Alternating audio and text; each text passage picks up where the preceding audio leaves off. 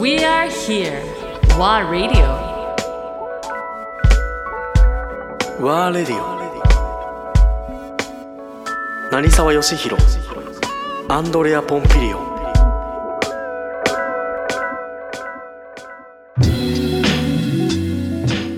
だけど、ね、冒頭にも言ってたけどいわゆる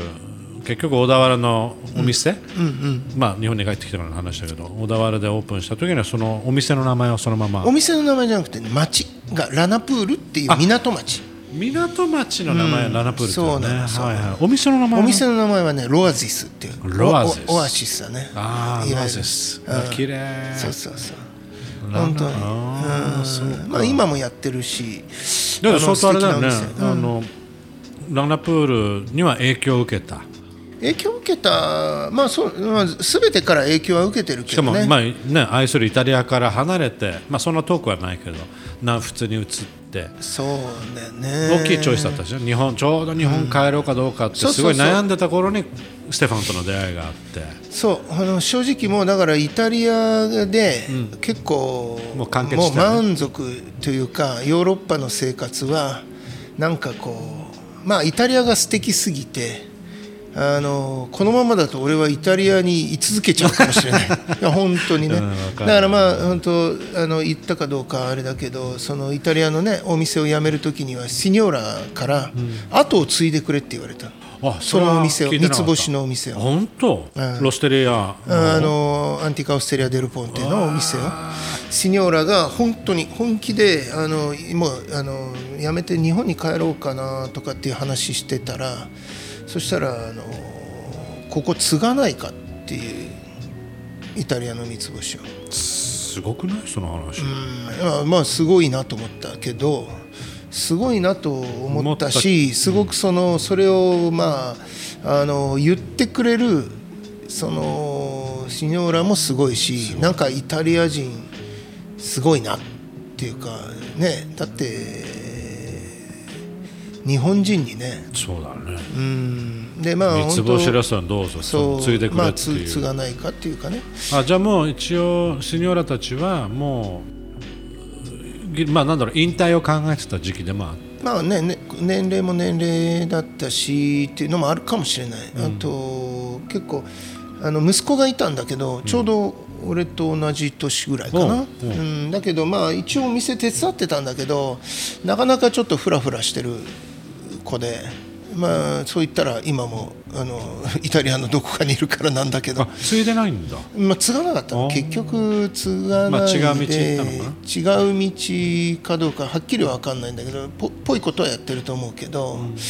そうまあいろいろ悩んでたんじゃない、うん、と思う。だけどまあそういうことも言ってくれてなんか自分の中でもなんかちょっとこうちゃんとある区切りというかねそこまで言ってもらえるって嬉しいなっていうのもあったし、でまあただやっぱり出来上が出来上がってるっていまだに出来上がっては当然ないんだけどまあこれでいいとは一つも思ってなかったから、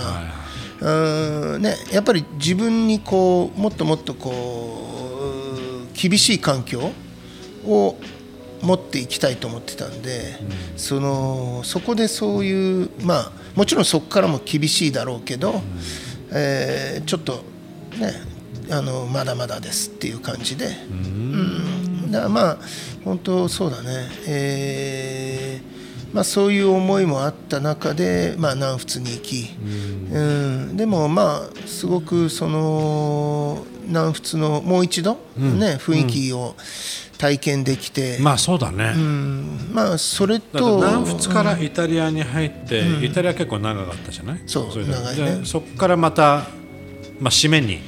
南まあ仏、そうだね。もうその帰る前の。そうだね。だからもうさっきも言ったようにそのあのーヨーロッパはヨーロッパの土地土地で特徴があると、でその土地に住む人たちが自分たちの文化や食材や食文化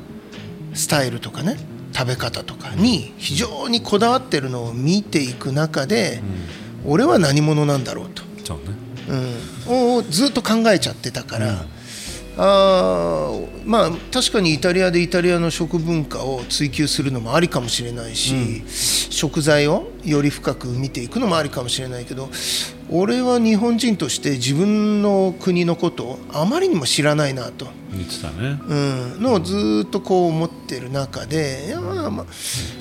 えーやっぱりそういうそのヨーロッパのその文化の素晴らしさを、まああのそういった経験を生かしていきたいなっていうのがあって、で自分の知らない、ね、やっぱり1819で日本を出ちゃってるんで何も知らない中でしか,、ね、しかもそれまでほとんど海にしかいないからね、そうんど世界中同じ光景の海の外だから。そこはそうだよね。世界共通の海にいたんで、うん。だからまああのーそうすごくそういうそのなんか情熱が湧いてきてたところで、まあそうだね。まあそうそう思いながらもやっぱりそのしいわゆるその晴れやかなあの世界、ね、その南仏で豊かな、ねあの生活であったりとか、まあ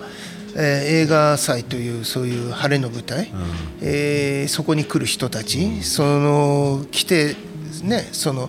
あファッションであったりとか、それから食事の場、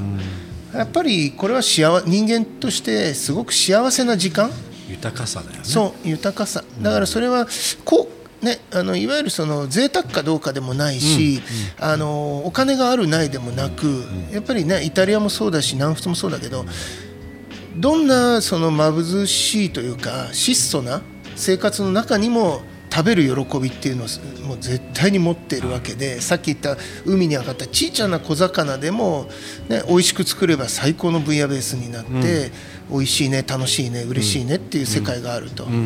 まあ、だからやっぱり改めてこうこの食に関わる仕事ってすごい幅が広がるし、楽しいなっていう。だってねあのレストランにはさハリウッドスターから何から来ちゃうわけじゃない、ねまあ、スイスにいた時もそうだけど結局ねそんな、えーエディ・マーフィーやトム・クルーズを見ることができるというか彼らに料理を まあ提供するっていうか一部のねあのあ。れかも役割かもしれないけどああこれはこんななんだろうこんなって言ったらあれだけどうんまあ大変かもしれないけど料理を作るっていうことはいろんな人を楽しめることができるなっていうのはね、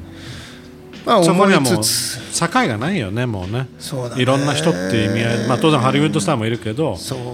全体的に見るとそう。なのそうなの。料理を楽しむ食べる側。